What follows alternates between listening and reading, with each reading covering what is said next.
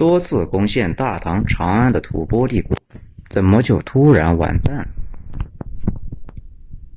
之前讲了唐朝安史之乱，大家很难理解，西藏那么地广人稀的地方，怎么就突然崛起了一个超级强权？竟然还可以跟大唐一较高低，而且怎么就突然间一蹶不振？这个很不合理呀！而且大家对吐蕃的印象也很模糊，除了知道吐蕃的国师金轮法王是一副农业重金属的造型之外，鸠摩智看着牛逼，但是逢战必败。他们吐蕃来的人没一个是好人，可见金庸同志并不待见吐蕃。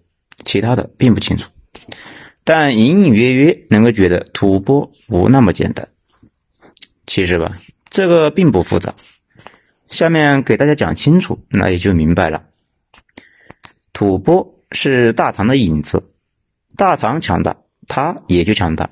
大唐萎缩，它也就迅速打回了原形，或者说，吐蕃是寄生在大唐身上的一个寄生虫，宿主不行了，它也就死了。首先，我们明确了这个名字之后，开始来讲这个大奇葩：吐蕃到底是什么时候突然崛起了？史学界到现在也没有达成共识，只好大概猜测是在六一八年。为什么会做这种猜测呢？因为大家所熟知的松赞干布是六幺七年生人，所以就姑且定为六幺八年了。整体的这个思路那是充满了随意性，那种感觉就好像是在说凑合着过得了，要啥自行车又不是不能过。那六幺八又是一个什么日子呢？六幺八除了是狗东交费节，还是大唐元年。也就是那一年，牛逼哄哄的盛唐终于挂牌营业了。他俩挨得这么近，是巧合吗？当然不是巧合，因为几乎所有的历史学家都发现，吐蕃跟大唐的关系是一对量子纠缠的难兄难弟一样。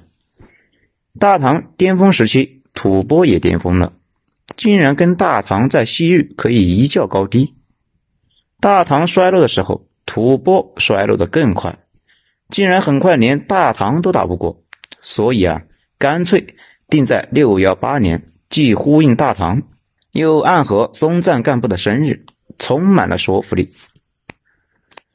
不过这件事从侧面也说明了一件事情：吐蕃的文化水平是非常低的，自己没说清楚，也没有什么存在感，那种感觉就好像是爆出了一个大新闻，记者想了解当事人。第一反应是去看他的 QQ 空间，或者是微博、朋友圈什么的，看看这个人平时是什么风格。但是发现，在那个社交平台上，这个人只有一堆抽奖记录和拼多多的拼团链接。既然当事人自己没记录，那就只好去他的邻居或者是房东那里去打听这个人。邻居跟房东说：“哎，这个人挺老实的一个人，也不爱跟谁说话。”不知道怎么的就想不开了，突然就砍人，可能是受了什么刺激吧。吐蕃也一样，自己早期几乎没有什么文字记录，吐蕃的文字是晚于吐蕃建国，是那个松赞干布搞出来的，所以很多事情没说清楚。关于吐蕃，得去找他的邻居大唐和印度。对于吐蕃的暴徒。他邻居大唐的记录是跟刚刚我们说的记者采访的邻居一样。大唐表示，吐蕃之前挺老实的一个小伙儿，一直没什么印象，好像挺文静的，也挺害羞，不怎么和人打交道，成天蹲在高原上研究一些乱七八糟的东西，比如本教和藏传佛教什么的。不知道怎么的，就突然暴走了。没错，吐蕃突然就牛逼了。在松赞干部降生二十年后，突然派使节到长安，要求迎娶大唐的公主。唐太宗说：“滚！我们大唐都没听说过你，你突然要求娶我们的公主，你丫的是不是有病呢？一边凉快去！”然后吐蕃大军就进攻了大唐边疆上的一个叫松州的边境城池。尽管吐蕃被大唐的名将侯君集给击败了。但是大唐对吐蕃用兵的体验有一点像一个长胜不败的格斗高手，面对一个平淡无奇的对手，竟然连过三招，第四招使了个杀手锏，才将对方击败。大家都意识到，这个对手跟之前不大一样，应该稍微的能够重视起来。松州就是现在的松潘，现在也算是一个不大不小的旅游地。城门口土了吧唧的立了一个雕像，描述的是松赞干部和文成公主的事情。雕像前面还有个牌子，上面写着“汉藏和亲”。而且大家知道红军翻雪山过草地吧？那个草地也在松潘，现在已经开始抽干水，开始放羊了。大家去了的话，应该是看不到什么草地。不过景色还算不错。松潘那个地方自古以来就是个控制西藏入手的关键节点，所以呢人口也比较少，也是属于边关，一直都是屯军用的。现在也没多少人。那一次在松潘城的小型冲突中，唐军这边斩了几千的藏兵，可以说是一个小小的胜利，但是也凸显了一个大问题。大唐一直在经营西北和东北，现在西边这边出现了强敌，所以当松赞干部再次向唐朝请求和亲的时候，唐太宗就把文成公主给嫁了过去。这里多说一下，这个文成公主其实并不是唐太宗的闺女，而是从他们唐朝李姓豪门中随机抽的一个。可想而知啊，如此的随意。以至于唐朝史官甚至都懒得记录这个公主到底姓啥叫啥，甚至连出生于哪一支氏族也没有说，很难说当时唐朝对这件事情是有多重视。而且这个文成公主加入吐蕃的时候带了大量的佛经，考虑到她自己只有十三四岁，应该不是自己的决定，明显是带着最高的指示去的。这件事就能看出来，大唐高层是有多么的高瞻远瞩，因为他们知道信教战五渣嘛，万一吐蕃信了教，就可以从根本上解决血域问题。这个可不是我编的啊。此时是公元六百多年，在这之前的两百年，西罗马已经被蛮族屠灭。我们以前说过，西罗马快速崩溃。除了国家变成了一个高利贷的帝国主义，并且军工复合体掌权，一个重要的原因就是信了基督教，然后迅速崩溃了。东罗马呢，卡在丝绸之路上，通过巨额的费用买和平，又苟延残喘了一千年。没想到一千年之后，当初这个小决定，一口气把新疆和蒙古的问题一起给解决了。讲到这里，大家肯定就要问。你讲了半天，还是没有开始讲吐蕃是怎么来的呀？要说吐蕃，就得先说河西走廊。河西走廊是丝绸之路的一部分。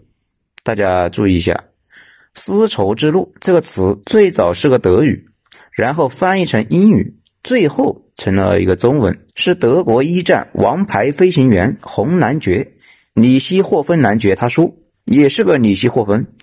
当时德国人雄心勃勃，想要搞那个“一带一路”，对这个没瞎说。德意志正好处在古代丝绸之路的最西端，所以想修条铁路，直接连接柏林到青岛，恢复古代的欧亚大商路。就让李希霍芬去研究下该怎么修。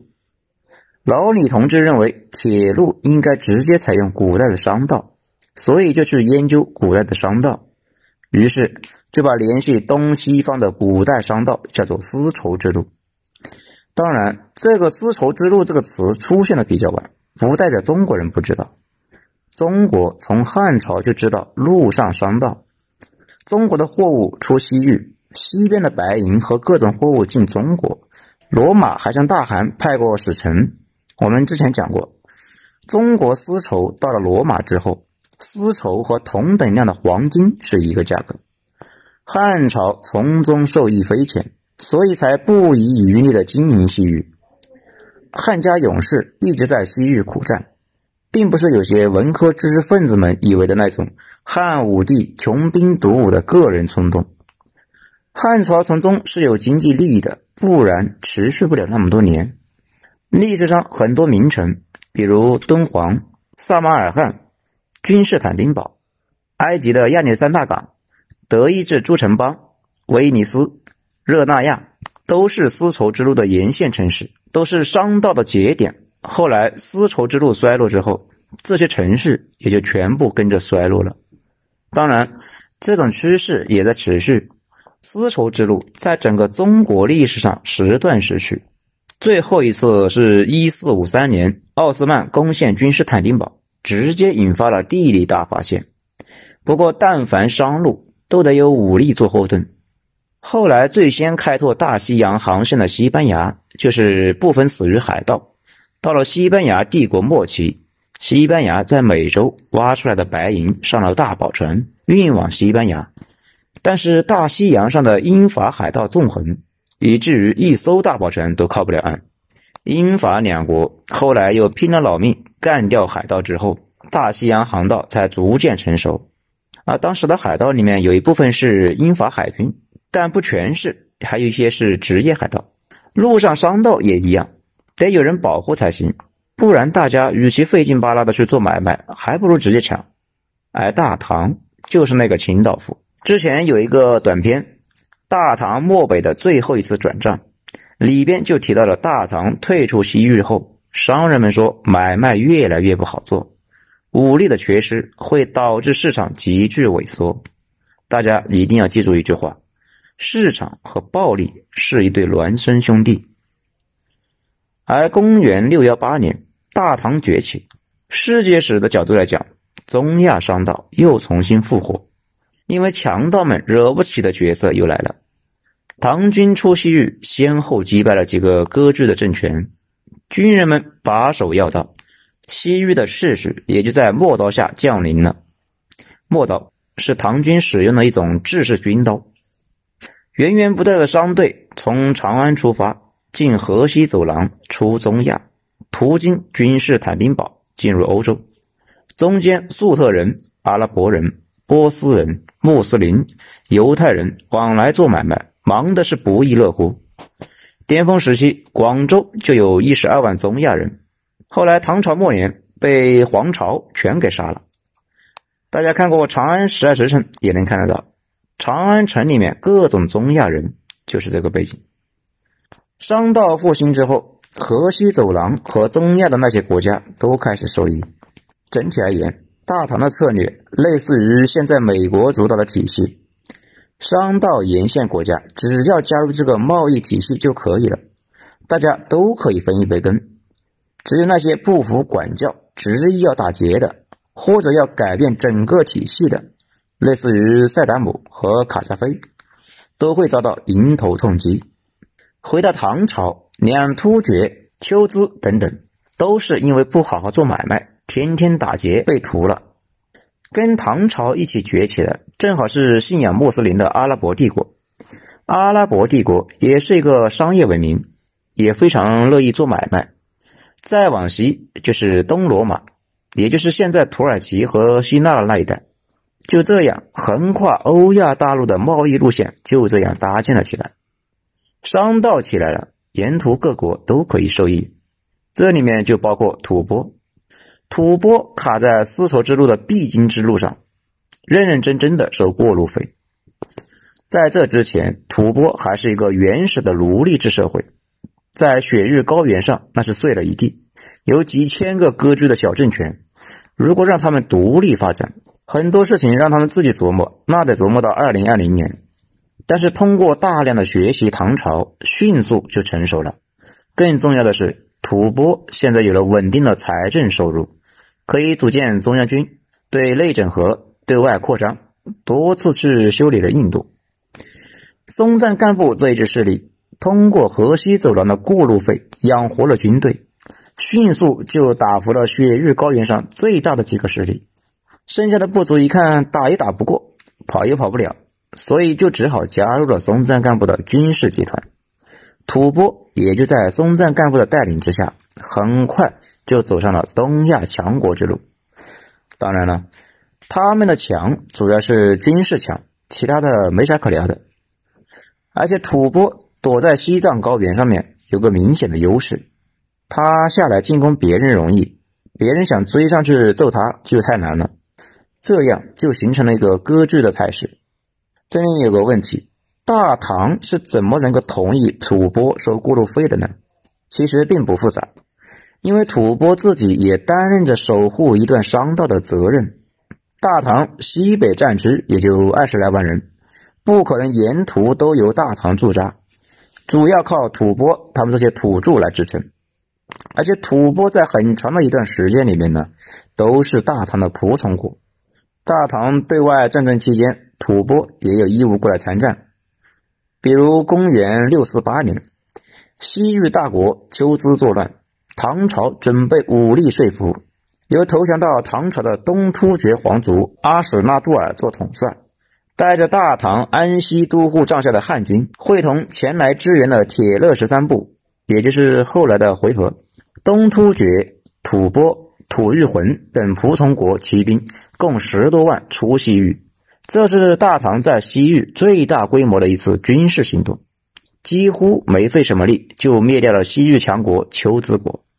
从那以后，求兹人也跟着唐朝四处征战，而且有一次，印度的一个叫中天竺的国家劫掠了大唐使团，当时的使团头目叫王玄策，这个人就近向吐蕃求援，吐蕃大军会同尼泊尔骑兵迅速扑向中天竺，在印度境内击败中天竺，还把一个印度神棍抓到了唐安，给唐太宗算命。讲到这里，大家就可能不解：这个吐蕃不是挺好的吗？怎么后来开始搞攻陷长安的事情呢？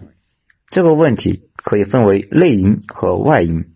从外因上讲，吐蕃的初代头目松赞干布死了，新上台的头目觉得松赞干布的政策实在是太保守了，吐蕃应该寻求对外扩张，毕竟打劫多爽，收过路费又慢又费劲，所以从唐高宗开始。吐蕃蠢蠢欲动，迅速攻下了一个大唐的小弟吐谷浑。唐朝当时正在忙活高丽棒子的事情，也就没管。这就有点像后来九幺八事变中的张学良的东北军不放一枪，全面撤出东北。危害最大的是吐蕃的胜利来得太快，吐蕃国内的主和派和亲唐派遭到了清洗。很好理解啊，你竭力反对领导去冒险，可领导轻松搞定了。今后你还有什么发言权？从那以后，吐蕃就变成了一个进攻型国家，而大唐此时也陷入了严重的内乱，因为武后要上台了。武后本来是藏在唐高宗背后的，属于皇权的一个代理。高宗后期没法参加工作，他们李家好像有遗传的高血压或者是脑部神经压迫的问题，一上班就头疼。不过应该是没有影响性生活，毕竟那种事情是不需要脑子的。他躲在后宫生了不少的娃，而且高宗作为知名的人妻爱好者，先讨了他爹的妃子，也就是武媚娘，后来又看上了媚娘的寡妇姐姐，还看上了这位姐姐的女儿。这母女俩就是著名的韩国夫人和魏国夫人。玩的太忙了，工作就全部交给了自己的媳妇。武后长期执政。后期不知道从什么时候开始，就有了当皇帝的想法。但是我们讲，权力的本质是人心，他代表高宗执政和他自己亲自执政完全是两码事。人心不向着他，他想解决这类问题，只能把不服的人全部换上自己的人。这就开始给大唐大换血，大批经验丰富的高级将领和老臣被排挤。而武后的男宠和几个酷吏一直干到了唐朝政府前几号领导人，而且搞特务政治、告密政治，反正是乱的一团。这种情况在比较稳定的中原地区那是没有的。反正就算官员没了，政府靠着小吏也能够运转。但是在西域那种战时状态，随意更换高级将领，那简直就是灭顶之灾，尤其是经验丰富的老将。更是不能随意更换，但是正好摊上朝廷内乱，西域频繁换将，乱作一团，导致吐蕃迅速扩张，蚕食唐朝西域领土。最终在六百七十年，大家熟知的那个薛仁贵，带着离心离德的十万唐军，准备对吐蕃发动决战，借此扭转战局。问题是，唐军中的大批高级将领已经被清洗了，有点像二战前的苏军，在青海大仁川一带跟吐蕃决战，十万唐军全军覆没。据说也有高原缺氧的问题，大唐只好裁撤了西域都护，收缩防御。这进一步导致其他服从国也开始作乱。从那以后，大唐在跟吐蕃作战中败多胜少。总之吧，自作孽不可活。这是武则天期间的大唐西域，吐蕃明显蚕食了不少，而且归附大唐很久的东突厥又跑了。顺便说一句，结合现在的贸易战，本质都是一样的。被战争打残的国家其实并不多。如果凝聚力强，就算打残也能迅速恢复。反而很多国家正是通过打仗打起来的，比如德国，德国就是三次王朝战争打成了一个响当当的新德国。最危险的其实是内部矛盾和分裂，几乎所有的灭亡都是缘起于萧强自己作死。不过武则天搞大清洗不是一直搞。后来突然间，他把那些酷吏全给杀了，可能觉得清洗的差不多了，要正常过日子了。从那以后，大批优秀将领甩掉了政治包袱，前往前线奋力苦战，终于止住了武则天当政初期吐蕃战无不胜的扩张势头。比如《唐安十二时辰》里面提到的王运秀他爹王宗慈，他们家就是军人世家。王宗慈他爹。就是在武周后期前往前线对吐蕃作战，在一次决战中，唐军斩杀了近两万的吐蕃骑兵，王宗慈他爹也战死疆场。随后，王宗慈本人前往西北前线继续作战。等到了唐玄宗，大唐在西北边境整体是很稳定的，而且跟阿拉伯帝国的关系处理的也比较和谐。大家一般说起阿拉伯和大唐。就觉得大唐和阿拉伯一直在打仗，其实不是。大唐和阿拉伯在领土问题上是竞争的关系，但是在做买卖这个问题上是能够达成共识的。大家知道达罗斯战役之后，大唐战败，被迫收缩防线。可能很多人不知道，达罗斯之后仅一年，大唐就恢复了在中亚的势力范围，而且安史之乱爆发后，阿拉伯也派了一支骆驼骑兵。前往大唐参与评判，在中原的战场上飙阿拉伯骆驼，听起来是不是很魔幻？随后是安史之乱，大唐抽调西北边军入中原平叛，几乎把整个西域都丢给了吐蕃。吐蕃甚至趁着大唐内乱，一度甚至攻陷了大唐长安。到此，吐蕃到达了巅峰，侵吞了大唐安西四镇和陇右十八州。新疆地区也彻底成了汉唐故土，下次彻底收复已经是千年之后了。大唐两次在西域崛起，两次都是因为内部问题导致了外部的崩溃。到了八幺七年，吐蕃已经建国两百年，吐蕃从地理空间上看已经是超过了唐朝，但是有件事情大家要注意。我国的人口和经济分布是东高西低，也就是唐朝剩下的那一块人口和经济规模都远超吐蕃好几倍，只是战略上处于优势，而且国内彻底军阀化，没法形成合力。之前是举了个例子，安史之乱之前的唐朝是一个车夫赶着几匹马拉车，安史之乱之后，车夫控制不了马，几匹马到处乱窜，自然没法拉车。也就没法收复西北了。在这个背景下，安史之乱之后没几年，吐蕃二十万的骑兵南下长安，而长安附近只有两千的唐军驻兵，一触即溃。吐蕃迅速攻陷长安，不过吐蕃担心被困在孤城，劫掠十五天之后跑掉了。到此为止，吐蕃迎来了自己的巅峰。但是巅峰的吐蕃很快就迎来了崩溃。因为他太过激进，彻底堵了丝绸之路，唐朝无力收复河西走廊，开始从广州向西方贩卖丝绸和茶叶。广州就是从那个时候慢慢崛起，也为后来的鸦片战争和香港崛起埋下了伏笔。吐蕃四面作战，而且丝绸之路也开始变更，改走海路。吐蕃收不到过路费，还要跟阿拉伯和回纥作战，财政的虚弱程度可想而知。彻底占了河西走廊后没几年，吐蕃的财政也枯竭了，有点像后来的奥斯曼土耳其，彻底垄断了路上的商道，准备使劲的收过路费，但是大家觉得他太贪得无厌，做买卖不走他们那里了，奥斯曼土耳其反而就迅速衰竭了。奥斯曼跟吐蕃的情况一模一样，外加上东罗马帝国，他们三简直就是商道上的寄生虫。此外，还有现在的香港、新加坡、埃及、伊斯坦布尔，都是这些类型的国家和地区。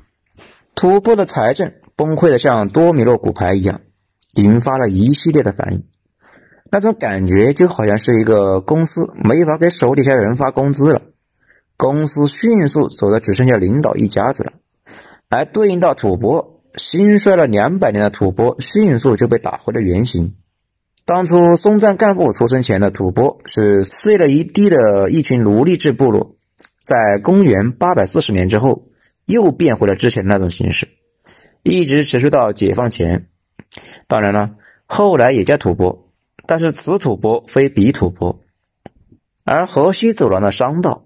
在被吐蕃堵完之后，西夏堵，一直要到元朝崛起之后才重新开张，然后明朝期间又一次没落，而到了明朝中叶，由于路上的丝绸之路彻底的被奥斯曼土耳其人给堵死了，西欧人彻底放弃了古代商道，准备向西航行，希望开辟大西洋航线，人类的历史也就进入了新纪元。